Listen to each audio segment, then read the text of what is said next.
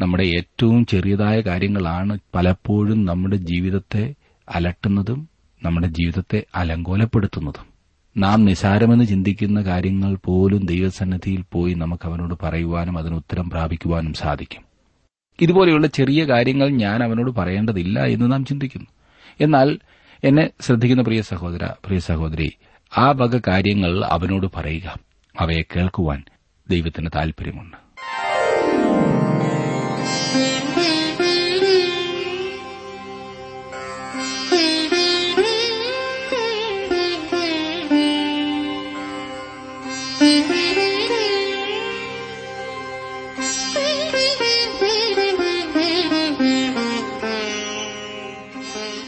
T W ആറിന്റെ വേദപഠന class ആരംഭിക്കുകയാണ്. ജീവ സന്ദേശം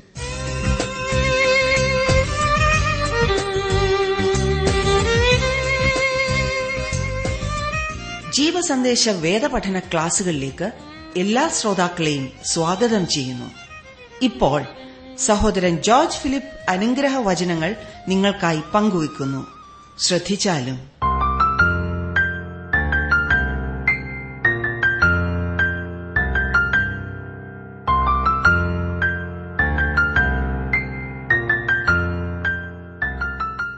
ദൈവം ഇസ്രായേൽ ജനത്തിന് അവകാശമായി നൽകിയ അനുഗ്രഹങ്ങൾ സ്വന്തമാക്കുവാൻ യോശുവയുടെ നേതൃത്വത്തിൽ നടക്കുന്ന യുദ്ധങ്ങളാണ് ഈ ദിവസങ്ങളിൽ നാം പഠിച്ചുകൊണ്ടിരിക്കുന്നില്ലേ നാം യോശുവയുടെ പുസ്തകം പത്താം അധ്യായം വരെ ചിന്തിക്കുകയുണ്ടായി.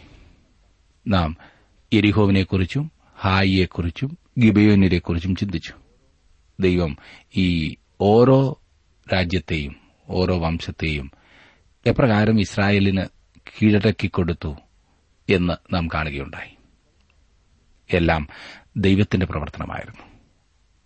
പതിനൊന്നാം അധ്യായത്തിലേക്ക് വരുമ്പോൾ വടക്ക് ഭാഗത്തെ ആക്രമണത്തെക്കുറിച്ചും യുദ്ധത്തിൽ യോശുവായുടെ നേതൃത്വം സമാപിക്കുന്നതിനെക്കുറിച്ചുമുള്ള വിവരങ്ങൾ നമുക്ക് ലഭിക്കുന്നു. പതിനൊന്നാം അധ്യായത്തിന്റെ ആദ്യത്തെ ആറ് വാക്യങ്ങൾ ഞാനൊന്ന് വായിക്കാം. ശ്രദ്ധിച്ചാട്ട്. അനന്തരം ഹാസോർ രാജാവായ യാബീൻ ഇത് കേട്ടപ്പോൾ അവൻ മാധോൻ രാജാവായ യോബാബ് ഷിമ്രോൻ രാജാവ് അക്കാശാഫ് രാജാവ് എന്നിവരുടെ അടുക്കലും വടക്ക് മലമ്പ്രദേശത്തും കിന്നരോത്തിനും തെക്ക് സഭഭൂമിയിലും താഴ്വീതിയിലും പടിഞ്ഞാറ് ദോർമേടുകളിലും ഉള്ള രാജാക്കന്മാരുടെ അടുക്കലും കിഴക്കും പടിഞ്ഞാറുമുള്ള കനാന്യർ പർവതങ്ങളിലെ അമൂര്യർ ഹിത്യർ പെരസ്യർ യബൂസിയർ മിസ്പദേശത്ത് ഹെർമോന്റെ അടിവാരത്തുള്ള ഹിവ്യർ എന്നിവരുടെ അടുക്കലും ആളയച്ചു. അവർ പെരുപ്പത്തിൽ കടൽക്കരയിലെ മണൽ പോലെ അനവധി ജനവും എത്രയും വളരെ കുതിരകളും രഥങ്ങളും കൂടിയ സൈന്യവുമായി പുറപ്പെട്ടു. ആ രാജാക്കന്മാർ എല്ലാവരും ഒന്നിച്ചുകൂടി ഇസ്രായേലിനോട് യുദ്ധം ചെയ്യുവാൻ മേരോം തടാകത്തിനരികെ വന്ന് ഒരുമിച്ച് പാളയമറങ്ങി അപ്പോൾ യഹോവ യോശുവയോട് അവരെ പേടിക്കേണ്ട. ഞാൻ നാളെ ഈ നേരം അവരെ ഒക്കെയും ഇസ്രായേലിന്റെ മുമ്പിൽ ചത്തു വീഴുമാറാക്കും. നീ അവരുടെ കുതിരകളുടെ കുതിഞ്ഞരമ്പ് വെട്ടി രഥങ്ങൾ തീയിട്ട് ചുട്ടുകളയണം. വടക്ക് ഭാഗത്ത് ഹാസോർ രാജാവായ യാബീനാണ് രാജാക്കന്മാരെ സംഘടിപ്പിച്ചത്. തെക്ക് ഭാഗത്ത് യോശുവ ആധിപത്യം സ്ഥാപിച്ചു എന്നും ഇപ്പോൾ അവൻ വടക്ക് ഭാഗത്തേക്ക് നീങ്ങുവാൻ തുടങ്ങുന്നു എന്നും മനസ്സിലായപ്പോൾ യാബീൻ ആ പ്രദേശത്തുള്ള സകല രാജാക്കന്മാർക്കും ആളയച്ച് വിവരമറിയിച്ചു. വടക്കോട്ട് വരികയാണെങ്കിൽ അവൻ അവരുടെ പ്രദേശവും ആക്രമിക്കും. അതാണ് വാസ്തവത്തിൽ സംഭവിച്ചതും. നാം മുമ്പേ ചിന്തിച്ചതുപോലെ ദേശത്തെ രണ്ടായി വിഭജിക്കുകയായിരുന്നു യോശുവയുടെ ആക്രമണ തന്ത്രം ഇപ്പോൾ വടക്കേ രാജാക്കന്മാർ ഒന്നിച്ചുകൂടുന്നു ഏഴാം വാക്യത്തിൽ നാം കാണുന്നത് അങ്ങനെ യോശുവയും പടജനമൊക്കെയും മേരോം തടാകത്തിനരികെ പെട്ടെന്ന് അവരുടെ നേരെ വന്ന് അവരെ ആക്രമിച്ചു.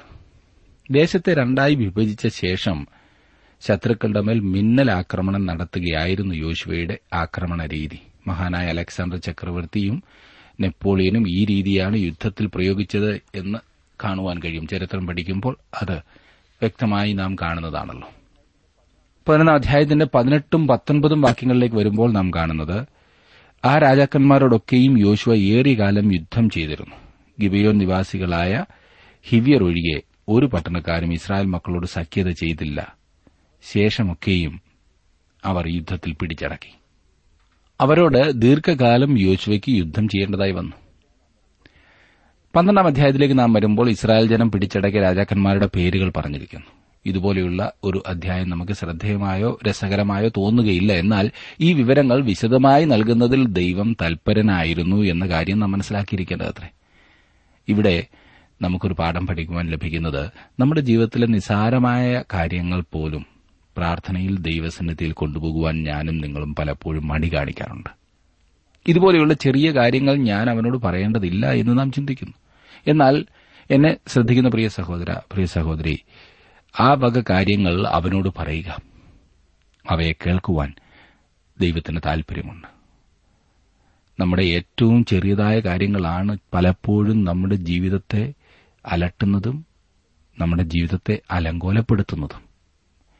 നാം നിസാരമെന്ന് ചിന്തിക്കുന്ന കാര്യങ്ങൾ പോലും ദൈവസന്നിധിയിൽ പോയി നമുക്ക് അവനോട് പറയുവാനും അതിന് ഉത്തരം പ്രാപിക്കുവാനും സാധിക്കും. ഇവിടെ ചില രാജാക്കന്മാരുടെ പേരുകൾ പറഞ്ഞിരിക്കുന്നു. നമുക്കവരെക്കുറിച്ച് ഒന്നും അറിയില്ല എന്നാൽ ദൈവം അവരെ അറിയുന്നു. അവൻ അവരെക്കുറിച്ച് രേഖയുണ്ട്.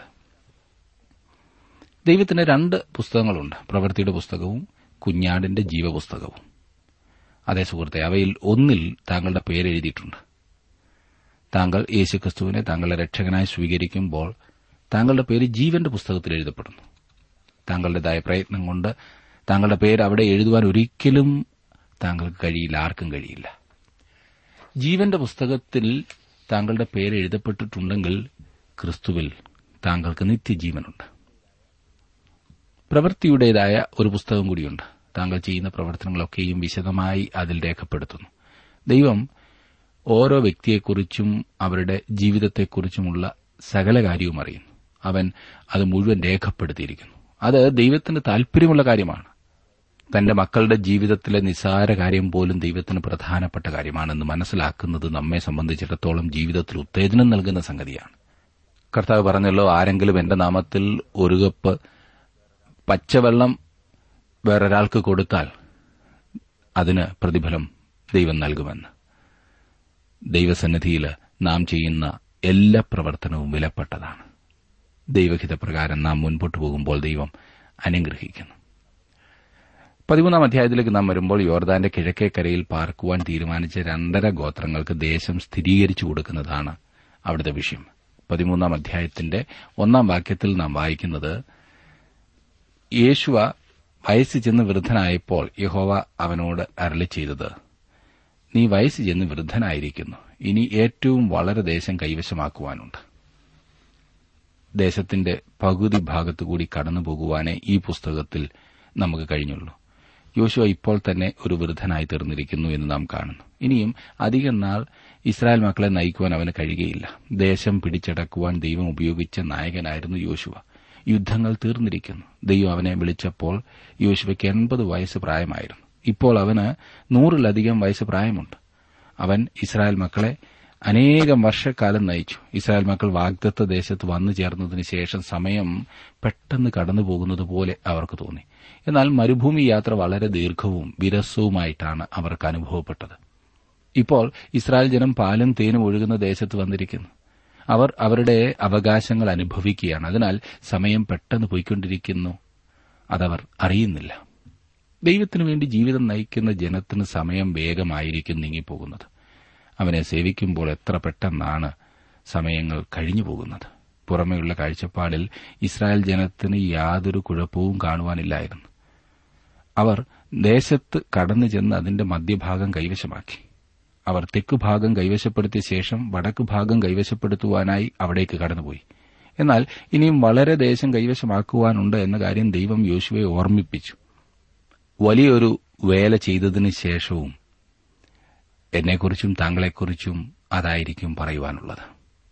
ദൈവത്തിന്റെ ഏതൊരു പ്രിയ ദാസനെക്കുറിച്ചും ഇതായിരിക്കും സത്യമായി പറയുവാനുള്ളത്.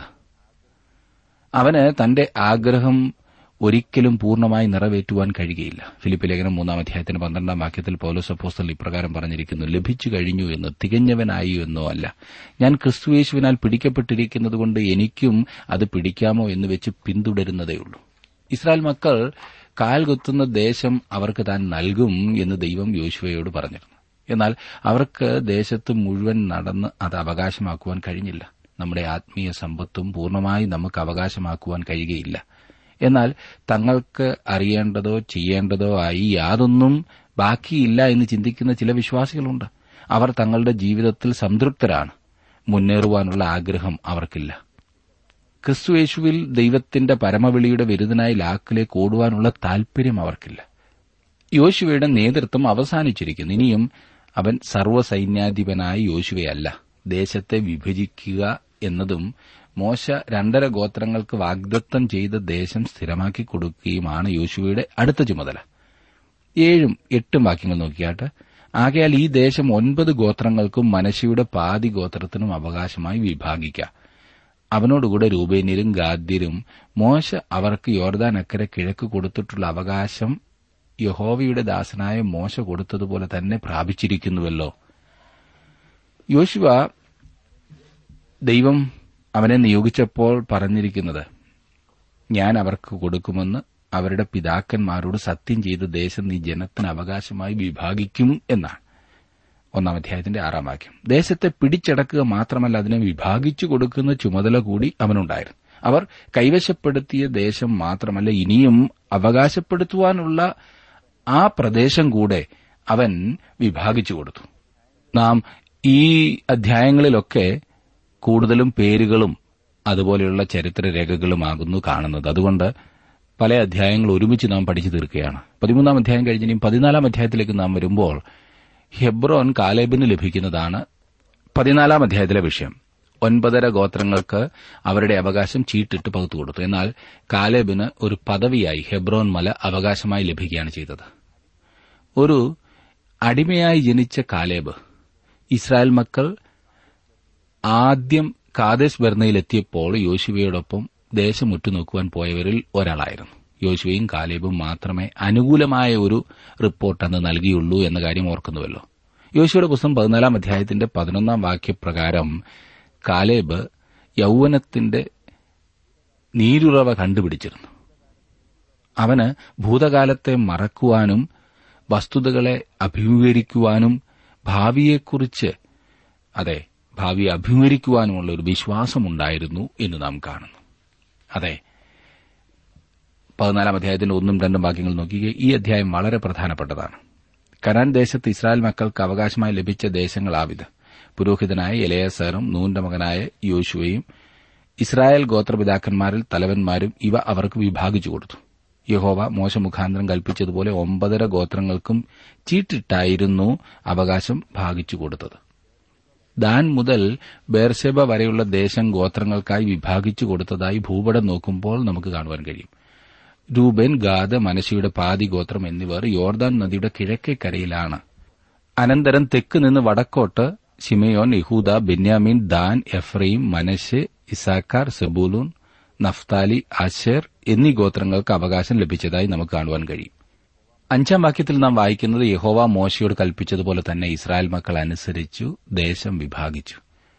വളരെ ചിന്തിപ്പിക്കുന്ന ഒരു വാക്കിയല്ലേ വർഷങ്ങൾക്ക് മുമ്പ് ദൈവം മോശയോട് കൽപ്പിച്ചതുപോലെ തന്നെ ദേശം വിഭാഗിച്ചു. യോശുവ സൌകര്യാർത്ഥം ഒരൊറ്റ വാക്കും മാറ്റിയില്ല. ദൈവകൽപ്പന കൃത്യമായി അവൻ അനുസരിച്ചു. സാധാരണ നാം ചിന്തിക്കും മിക്കവാറും ചെയ്തെങ്കിൽ അത് ആവശ്യത്തിലധികമാകുന്നു എന്നെ. ഈ ചിന്ത നമ്മുടെ ആത്മീയ ജീവിതത്തിലും പ്രതിഫലിച്ച് കാണാവുന്നതാണ്. മിക്കവാറും ഒക്കെ ഞാൻ അനുസരിക്കുന്നുണ്ട്. എനിക്ക് സമ്മതിക്കാവുന്ന അത്രയും അനുസരിക്കുവാൻ സൌകര്യമുള്ളത്രയും നാം ദൈവവചനം അംഗീകരിക്കുകയോ അനുസരിക്കുകയോ ഒക്കെ ചെയ്യും. എന്നാൽ ചില ഭാഗങ്ങളിൽ ദൈവവചനം കൂടുതൽ അനുസരണം ആവശ്യപ്പെടുന്നു എന്ന് കണ്ടാൽ ആ ഭാഗം ഒഴിഞ്ഞു പോകുവാൻ നാം ശ്രമിക്കും. എന്നാൽ കൽപ്പനകൾ പൂർണമായും അനുസരിക്കുന്നവരെയാണ് ദൈവം നോക്കുന്നത്. ആറ് മുതൽ എട്ട് വരെയുള്ള വാക്യങ്ങളിൽ നാം കാണുന്നത് അനന്തരം യഹൂദ മക്കൾ ഗിൽഗാലിൽ യോശുവയുടെ അടുക്കൽ വന്നു. കെനസ്യനായ യഫുന്നയുടെ മകൻ കാലേബ് അവനോട് പറഞ്ഞത് യഹോവ എന്നെയും നിന്നെയും കുറിച്ച് ദൈവപുരുഷനായ മോശയോട് കാദേശ് ബർണയിൽ വെച്ച് പറഞ്ഞ കാര്യം നീ അറിയുന്നുവല്ലോ. യഹോവയുടെ ദാസനായ മോശ കാദേശ് ബർണയിൽ നിന്ന് ദേശത്തെ ഉറ്റുനോക്കുവാൻ എന്നെ അയച്ചപ്പോൾ എനിക്ക് നാൽപ്പത് വയസ്സായിരുന്നു. ഞാൻ വന്ന് എന്റെ മനോബോധപ്രകാരം അവനോട് മറുപടി പറഞ്ഞു. എന്നോടുകൂടെ പോന്നിരുന്ന സഹോദരന്മാർ ജനത്തിന്റെ ഹൃദയം ഉരുകുമാറാക്കി. ഞാനോ എന്റെ ദൈവമായ യഹോവയോട് പൂർണമായി പറ്റിനിന്നു യഹോവയോട് പൂർണമായി പറ്റി നിന്നിരുന്ന ആളായിരുന്നു കാലേബ്. ദീർഘായുസിനും സന്തുഷ്ടമായ ജീവിതത്തിന്റെയും മാർഗനിർദ്ദേശം ഇവിടെ നമുക്ക് ലഭിക്കുന്നുണ്ട്. പത്ത് മുതൽ ഉള്ള വാക്യങ്ങൾ പത്തും പതിനൊന്നും വാക്യങ്ങളിൽ നാം കാലേബിന്റെ ജീവിതത്തെക്കുറിച്ച് കൂടുതലായി കാണുന്നു. കാലേബിന് ഇപ്പോൾ എൺപത്തിയഞ്ച് വയസ്സ് പ്രായമായിരിക്കുന്നു. എന്നാൽ മോശ അവനെ കനാൻ ഒറ്റുനോക്കുവാൻ അയച്ച നാളിലെ പോലെ ഇന്നും ആരോഗ്യമുണ്ട് എന്ന് പറയുവാൻ അവന് കഴിഞ്ഞു.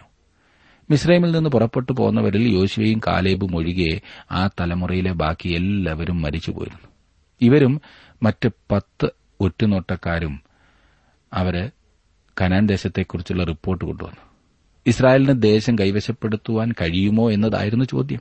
ദൈവത്തിന്റെ സഹായത്തോടെ ദേശം കൈവശപ്പെടുത്തുന്നതിൽ അവർ വിജയിക്കുമെന്ന കാര്യത്തിൽ യോശുവയും കാലേബും പൂർണമായി ഉറച്ചുനിന്നു ബാക്കി പത്ത് പേർ ദേശത്തെ അധികായകന്മാരായ മനുഷ്യരെ മല്ലന്മാരെ കണ്ട് ഭയന്ന് മിസ്രൈമിലേക്ക് പിന്തിരിഞ്ഞു പോകുവാൻ താൽപര്യപ്പെട്ടു അതിനുവേണ്ടി ജനത്തെ പ്രേരിപ്പിച്ചു. അടിമത്തത്തിലേക്ക് ഇഷ്ടികക്കളത്തിലേക്ക് ഊഴിയവേലയ്ക്ക് ബന്ധനത്തിലേക്ക്.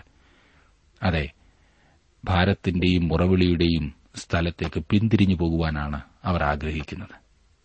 കർത്താവ് യേശുക്രിസ്തു പറഞ്ഞ ഇപ്രകാരമാണ് കലപ്പയ്ക്ക് കൈവച്ച ശേഷം പുറകോട്ട് നോക്കുന്നവൻ ആരും ദൈവരാജ്യത്തിന് കൊള്ളാകുന്നവനല്ല എന്ന്.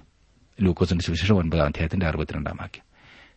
കനാൻ ദേശം അത് പാലും തേനും ഒഴുകുന്ന ദേശമാണ്. ആ ദേശത്തേക്ക് കടന്നു ചെല്ലുക എന്ന് ദൈവം ഇസ്രായേൽ മക്കളോട് പറഞ്ഞു. അത് സാധ്യമാകുമെന്ന് കാലേബ് വിശ്വസിച്ചു.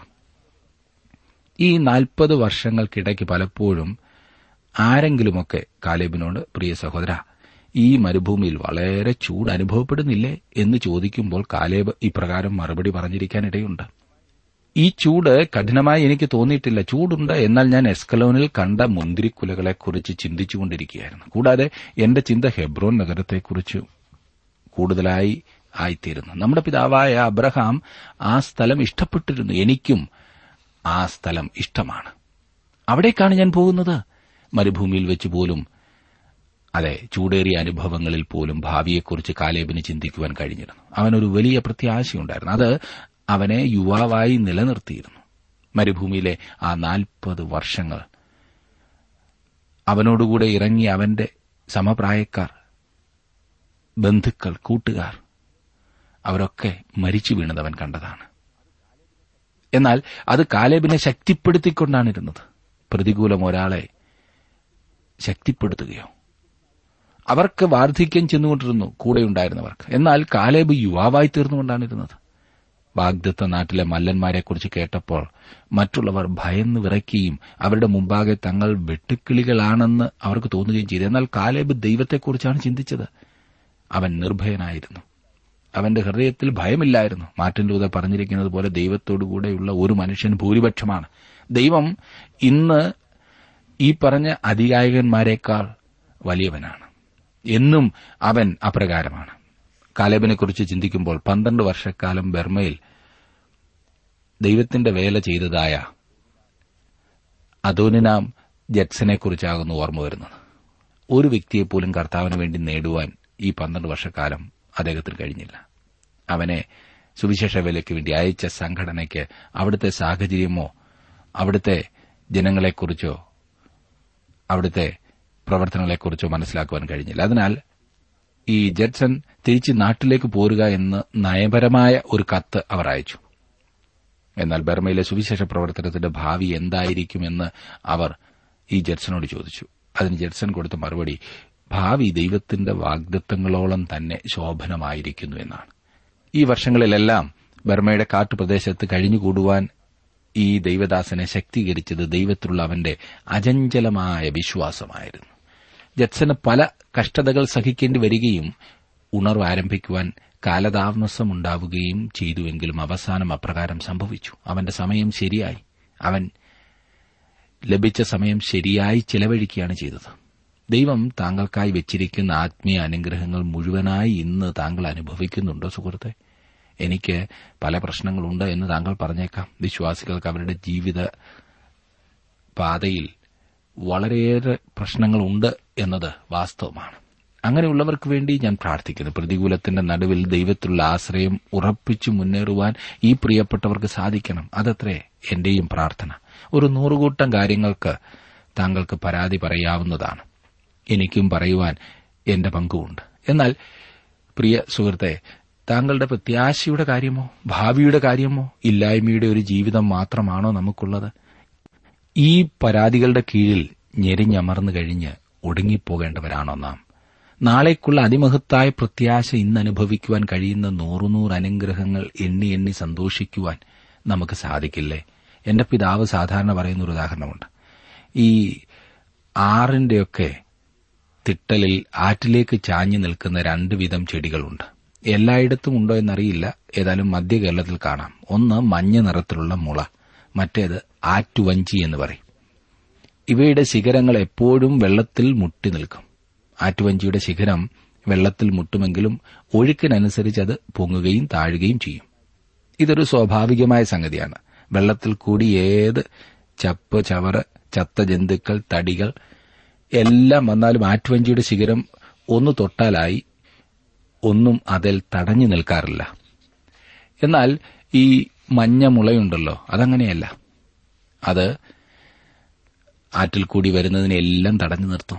വേണ്ടാത്തതും വേണ്ടിയതും എല്ലാം അവൻ പിടിക്കും. ഫലമോ ഒരു ദിവസം കൂട്ടത്തോടെ തലയും കുത്തി ആറ്റിൽ കിടക്കുന്നത് കാണാം. മുള ഒരുപാട് ഒരുമിച്ച് നിന്നിരുന്നു എന്നാലും ആറ്റിലേക്ക് മറിയും. ആറ്റുവഞ്ചി ഒറ്റയ്ക്കാണെങ്കിലും നിലനിൽക്കുന്നു അനേകരും ചുവട് മറിഞ്ഞ് നശിക്കുന്നതിന്റെ കാരണം വരുന്ന പ്രശ്നങ്ങളെല്ലാം തടഞ്ഞു നിർത്തി തലയിൽ കയറ്റുന്നതല്ലേ? നമുക്ക് വേണ്ടതും വേണ്ടാത്തതും എല്ലാം കൈകാര്യം ചെയ്യുവാൻ പോകും. താങ്കളുടെ പ്രത്യാശയ്ക്കനുസരിച്ച് വേണം ഓരോ ദിവസവും നീങ്ങുവാൻ. ഞാനിവിടെ വട്ടം കറങ്ങുവാനുള്ളവനല്ല. ആരെന്ത് പറഞ്ഞാലും ചെയ്താലും എനിക്ക് നേടിയെടുക്കേണ്ട കാര്യം ഉണ്ട്.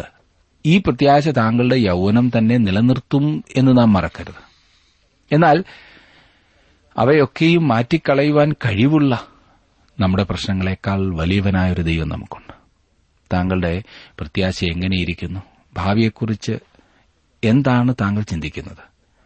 നാൽപ്പത് വർഷക്കാലം മരുഭൂമിയിലായിരുന്നപ്പോൾ കാലേബ് അവന്റേതായിരുന്ന ആത്മീയ അനുഗ്രഹങ്ങൾ അനുഭവിക്കുകയായിരുന്നു ചെയ്തുകൊണ്ടിരുന്നത്. കാലേബ് ദൈവത്തിൽ വിശ്വസിക്കുന്നവനും വിശ്വാസമുള്ള മനുഷ്യനുമായിരുന്നതുകൊണ്ട് ഇപ്രകാരം പറഞ്ഞു ആകയാൽ യഹോവ അന്ന് കൽപ്പിച്ച ഈ മല ഇപ്പോൾ എനിക്ക് തരിക. അനാഖ്യർ അവിടെ ഉണ്ടെന്നും പട്ടണങ്ങൾ വലിപ്പവും ഉറപ്പും ഉള്ളവ എന്നും നീ അന്ന് കേട്ടിട്ടുണ്ടല്ലോ. യഹോവ എന്നോട് കൂടെ ഉണ്ടെങ്കിൽ താൻ അരുളി ചെയ്തതുപോലെ ഞാൻ അവരെ ഓടിച്ചു കളയും. പന്ത്രണ്ടാം വാക്യമാണ് ഞാൻ വായിച്ചത്. അബ്രഹാം കൂട്ടായ്മയുടെ അതെ സംസർഗത്തിന്റെ സ്ഥലമായ ഹെബ്രോനിലേക്ക് പോയി എന്ന് ഉൽപ്പത്തി പുസ്തകത്തിൽ പഠിപ്പിച്ച കാര്യം ഓർക്കുന്നുണ്ടല്ലോ. അത് കൂട്ടായ്മയുടെ സ്ഥലമായിരുന്നു സംസർഗത്തിന്റെ സ്ഥലം. കാലേബിന് ദൈവത്തോടുകൂടെ കൂട്ടായ്മയുണ്ടായിരുന്നു. അവൻ യഹോവയോട് പറ്റി നിന്നു എന്നാണല്ലോ യോശുവ പറഞ്ഞിരിക്കുന്നത്. ഇപ്പോൾ അവൻ ഹെബ്രോനിൽ പാർക്കുവാൻ ആഗ്രഹിക്കുന്നു എന്ന് നാം വായിക്കുന്നു. പതിമൂന്നും പതിനാലും വാക്യങ്ങൾ നോക്കിക്കേ. അപ്പോൾ യോശു അവനെ അനുഗ്രഹിച്ചു. ഹെബ്രോൻ മല യഫുന്നയുടെ മകനായ കാലേബിന് അവകാശമായി കൊടുത്തു. അങ്ങനെ ഹെബ്രോൻ ഇന്ന് വരെ കനസ്യനായ യഫുന്നയുടെ മകൻ കാലേബിന് അവകാശമായിരിക്കുന്നു.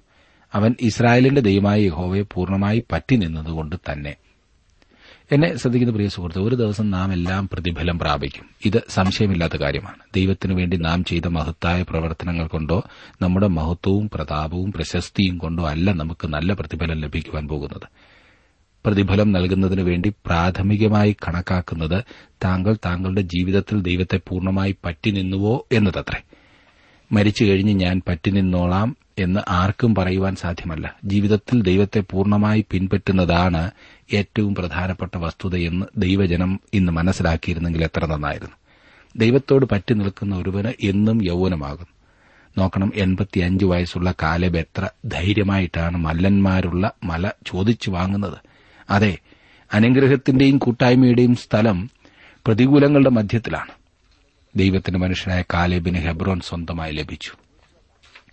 യോശുവ കാലേബിന് അവന്റെ സ്ഥലം നൽകിയപ്പോൾ നാൽപ്പത്തിയഞ്ച് വർഷം മുൻപ് ദൈവം കാലേബിനോട് ചെയ്ത ഒരു വാഗ്ദത്തം നിറവേറ്റുകയാണ് ഉണ്ടായത്. അത്തരത്തിലുള്ള സത്യസന്ധതയും വിശ്വാസ്യതയും നാം ദൈവത്തിൽ നിന്നും ആഗ്രഹിക്കുന്നു. എന്നാൽ അവിടുത്തെ മക്കൾ എന്ന് അവകാശപ്പെടുന്നവരിൽ അങ്ങനെ നാം പ്രതീക്ഷിക്കുന്നുണ്ടോ? അതേ സുഹൃത്തെ താങ്കളുടെ കാര്യം തന്നെ എങ്ങനെയുണ്ട്? താങ്കളുടെ വാക്ക് ഈ പറഞ്ഞതുപോലെ വിശ്വാസയോഗ്യമാണോ? നാൽപ്പത്തിയഞ്ച് വർഷം പഴക്കമുള്ള ഒരു വാഗ്ദാനം നിറവേറ്റുവാൻ താങ്കൾ ശ്രമിക്കുമോ? ദൈവം ചെയ്യും ഇന്നും അവൻ ചെയ്യുന്നുണ്ട്. ഇന്നും ആയിരക്കണക്കിന് വർഷങ്ങൾക്കപ്പുറം അവൻ ചെയ്തിട്ടുള്ള വാഗ്ദത്തങ്ങൾ ദൈവം നിവർത്തിക്കുന്നു. വാസ്തവത്തിൽ അവൻ ചെയ്തിട്ടുള്ള ചില വലിയ വാഗ്ദത്തങ്ങൾ ഇനിയും നിറവേറ്റുവാനിരിക്കുന്നതേ ഉള്ളൂ എന്ന് മറക്കരുത്. ഇത് നമുക്ക് വളരെയേറെ പ്രതീക്ഷ നൽകുന്നതാണ്.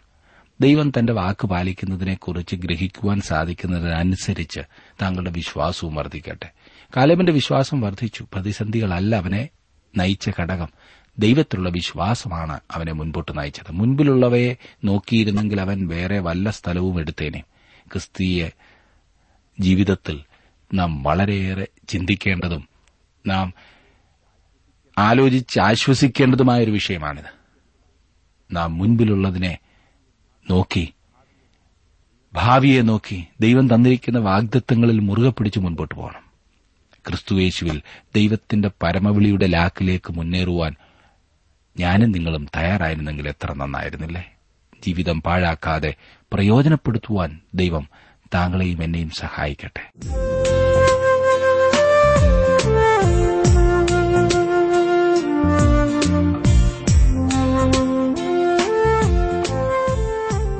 ഇന്നത്തെ ജീവസന്ദേശം വേദപഠനം ശ്രവിച്ച എല്ലാ മാന്യ ശ്രോതാക്കളോടുള്ള നന്ദിയും സ്നേഹവും അറിയിക്കട്ടെ. ദൈവവചനം കലർപ്പില്ലാതെ. ക്രമമായി പഠിക്കുവാൻ ദൈവം നൽകി തന്നിട്ടുള്ള ഈ അവസരം ഉപയോഗപ്പെടുത്തുകയും സ്നേഹിതരെ അതിനായി ഉത്സാഹിപ്പിക്കുകയും ചെയ്യാം. ചോദ്യങ്ങളും അഭിപ്രായങ്ങളും പ്രാർത്ഥനാ വിഷയങ്ങളും ദയവായി ഞങ്ങളെ അറിയിച്ചാലും ഞങ്ങൾ നിങ്ങൾക്കു വേണ്ടി പ്രാർത്ഥിക്കുകയും ചെയ്യുന്നതാണ്. കൂടുതൽ വിവരങ്ങൾക്ക് ഞങ്ങളുമായി ബന്ധപ്പെടുക. ഞങ്ങളുടെ വിലാസം ജീവസന്ദേശം പോസ്റ്റ് ബോക്സ് നമ്പർ മൂന്ന് മഞ്ഞാടി പി ഒ തിരുവല്ല അഞ്ച് കേരളം. വിലാസം ഒരിക്കൽ കൂടി Jeevasandesham post box number three Manjadi P O Thiruvalla five Kerala. Phone zero four six nine two seven zero zero two eight four mobile nine four four seven seven six seven three seven eight email I D Malayalam T T B at radio eight eight two dot com. Web address W W W dot radio eight eight two dot com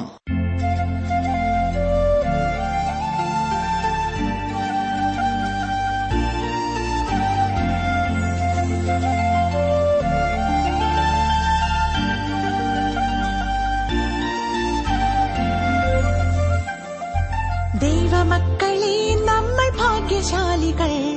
ദിവ്യജീവനുള്ളിലേക്ക് ക്രിസ്തു നായകൻ. ദൈവമക്കളെ നമ്മൾ ഭാഗ്യശാലികൾ. ക്രിസ്തുനായകൻ വിശ്വസിച്ചു ദൈവപുത്രൻ തന്റെ നാമത്തിൽ.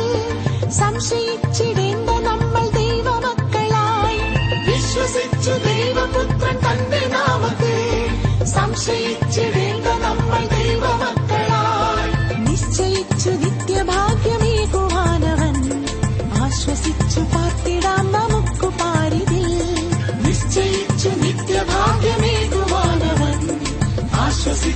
रा